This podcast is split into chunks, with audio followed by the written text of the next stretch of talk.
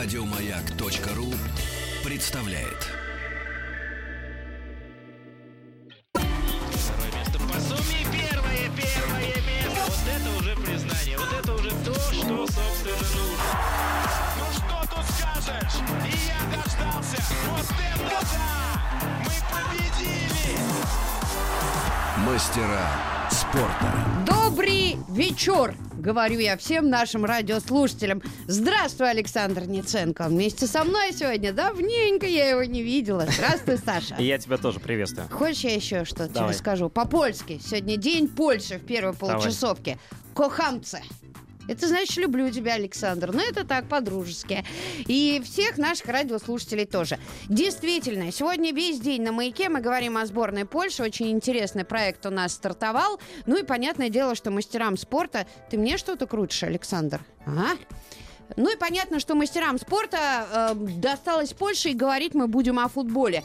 Тем более, что история у польского футбола, она такая достаточно богатая и богата громкими событиями. Например, она вместила в себя два выхода в полуфинал чемпионата мира. Как будет на этот раз, э, мы узнаем уже совсем скоро, когда стартует чемпионат мира. А знаешь ли ты, Александр, что футбольная федерация Польши была основана 21 декабря 1919 года? Ну, точно в начале прошлого века, это понятно.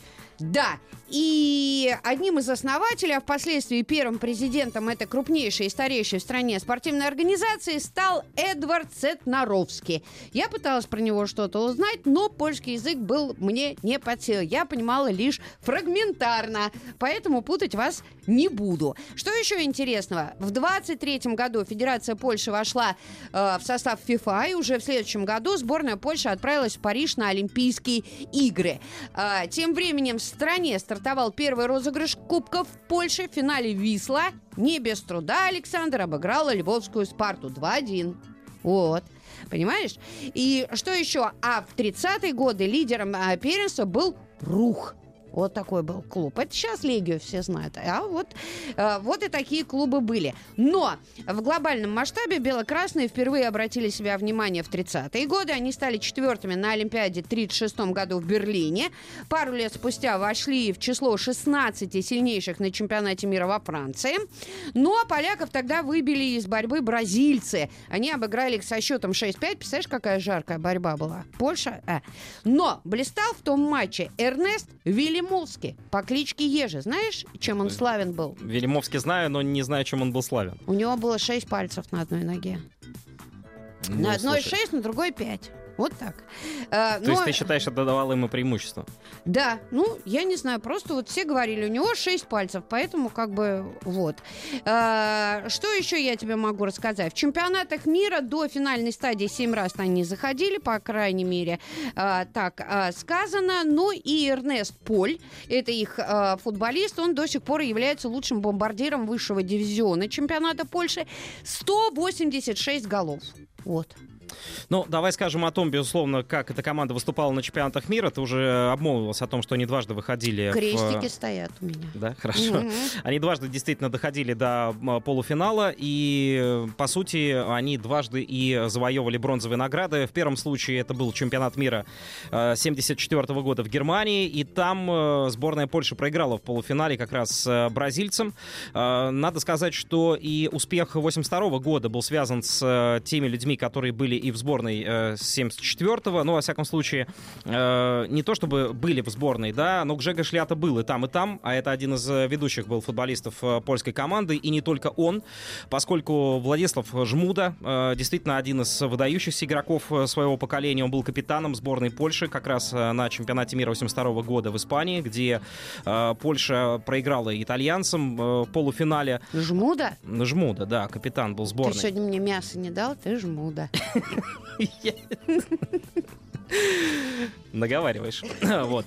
А, Хендрик Касперчак, э, безусловно, тоже, как и Ян Томашевский, голкипер команды, относится к числу тех людей, которые прославляли польский футбол. Да, в общем, и не только они, э, потому что было достаточно много игроков, э, которые оставили заметный след в мировом, даже не побоюсь, футболе. А, Всем, наверное, помнится Владимир Шлюбанский, человек, который забил 48 голов за национальную сборную. Збигнев Боник, э, человек, который в 70-х, 80-х годах выступал за сборную сборную Польши, как и у Себиуш Смолярик. А, Действительно, э, у Польши было э, очень много ярких футболистов, хотя всех их затмевает по числу забитых мячей сейчас главная звезда сборной Польши Роберт Левандовский. Левандовский. Да, и я хочу сказать, что э, затмевает он их э, и по числу забитых мячей, потому что Левандовский сейчас лучший снайпер в истории польской сборной, на его счету 52 гола. Мало того, 16 мячей Роберт Левандовский забил в нынешнем отборочном цикле к чемпионату мира, где он обошел абсолютно всех своих конкурентов. Криштиану Роналду он обошел на один забитый мяч, и Левандовский в итоге стал лучшим снайпером отбора. Э, это по-прежнему главная звезда э, национальной команды Польши. Могу сказать, что после 16 голов у Левандовски второй снайпер сборной Польши Камил Горосицкий забил три мяча. Ну, то есть такой серьезный разброс. И надо сказать вообще, что Польша э, забила 28 мячей, 16 из них, больше половины, забил Левандовский. Но у Польши была достаточно легкая отборочная группа, потому что там не было э, супер сборных топовых, которые... России. который будет претендовать на победу в чемпионате мира. Дания, Черногория, Румыния, Армения, Казахстан. Таков был отбор. Польша обязана была проходить э, этот отбор безо всяких проблем, что она и сделала. Она проиграла только один матч датчанам. Э, Правда, с разгромным счетом в середине отборочного цикла. 0-4, по-моему, та игра закончилась. Но, э, с другой стороны, поляки на одном дыхании проскочили всю квалификацию и подтвердили еще раз не случайность своего выхода в четвертьфинал последнего чемпионата Европы. Я напомню, что Польша была в одной группе с Германией, и была еще там Северная Ирландия и Украина, и надо сказать, что поляки с немцами сыграли в ничью 0-0 в группе. А, потом они уже попали в плей-офф, и там у них э, было два поединка, которые заканчивались серией пенальти. Швейцарцев они прошли, а вот португальцев, будущих чемпионов Европы, они не прошли. Э, Что представляет из себя сборная Польши? Это крепкая команда, которая, я думаю, если попадет э, в одну четвертую финала чемпионата мира, для них это будет невероятным успехом. Нынешним топ, в топ-8 попасть для них это будет здорово. То, что они э, постараются выйти из группы, это, в общем, безусловно, они это смогут Кто у сделать. них там в группе попался? А, у них, насколько я помню, сборная Колумбии, да, находится. У них там Сенегал и у них команда Японии. Ну, в принципе, поляки, наверное, могут котироваться наряду с колумбийцами а, как команды, которые поведут, скорее всего, борьбу за первое место. Японцев, я думаю, в этом смысле, конечно, недооценивать не надо, но японцы, мне кажется, самой слабой командой этого квартета. Сенегал чуть посильнее японцев, но послабее Колумбии и Польши. Польша будет стараться выиграть группу, и э, поляки — это такая очень сбалансированная, организованная команда с топовым нападающим, потому что Левандовский действительно на себя очень много внимания оттягивает, с хорошими флангами, э, с достаточно крепкой опорной зоной, с сыгранной обороной. Э, команда, которая предпочитает... сочетать в себе созидательный и атлетичный стиль. То есть это, в общем, команда, которая старается забирать и второй этаж, если э, есть такая возможность. Э, команда, у которой очень четко расписаны роли, потому что там есть люди, которые хорошо исполняют стандартные положения. Э, ну и, конечно, это та команда, которая обладает очень крепким характером. Вот э, Польша, наверное, одна из таких самых боевитых команд вот нынешнего поколения.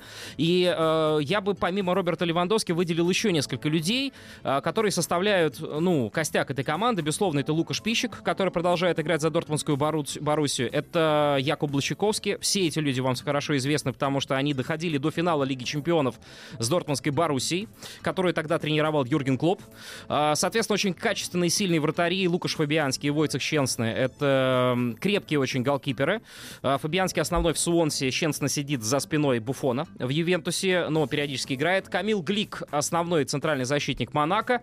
А, Кроме всего прочего, выделяется Гжегош Крыховик. Да, сейчас он а, выступает за команду, которая вылетит из премьер-лиги, скорее всего, но до этого он выигрывал Лигу Европы в составе испанской Севильи.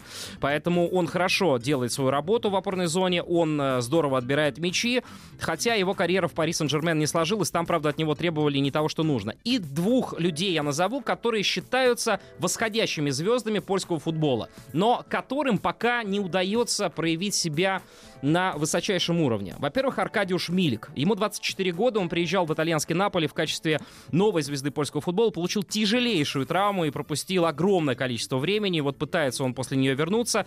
А, Его его- открыл Адам Навалка, Ну вот. нынешний тренер. Да, вот. 12, Главный. 12 забитых мячей в 38 играх. Пока надо сказать, что у Милика Евро не сложился во Франции, хотя там его очень хотели видеть, э, ну и, в общем, посмотреть, как у него что получится. И, конечно, Лукаш Теодорчик, человек, который выступает в бельгийском Андерлехте, 26 лет, пока 4 матча, э, вернее, 4 мяча за национальную сборную, но в Андерлехте он выступает хорошо.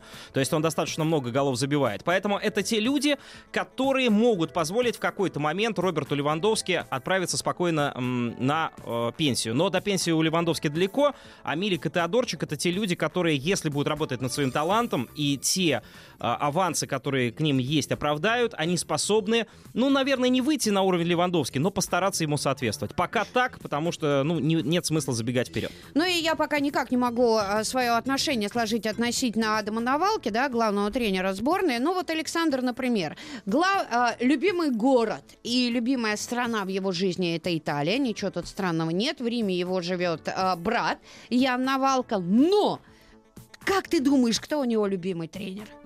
Фабио Капелло. вообще он достаточно странный, и он вообще очень склонен к суевериям. Слушай, меня тебе это пригодится Давай, потом. да, давай только Да. скажем, что он очень давно работает с национальной сборной. Э, То есть это не тренер, который совсем недавно Так появился. вот, послушай, Мгм. Александр, когда он едет на тренировку или игру, водитель в принципе не может изменить стандартный маршрут. Навалка считает, что Польша должна играть только в белом. Только белой должна быть и одежда под игровой футболкой. В день матча Адам никогда не пьет кофе, если к нему не подали печенье. А комментировать игры сборной, по мнению тренера, должны исключительно нет.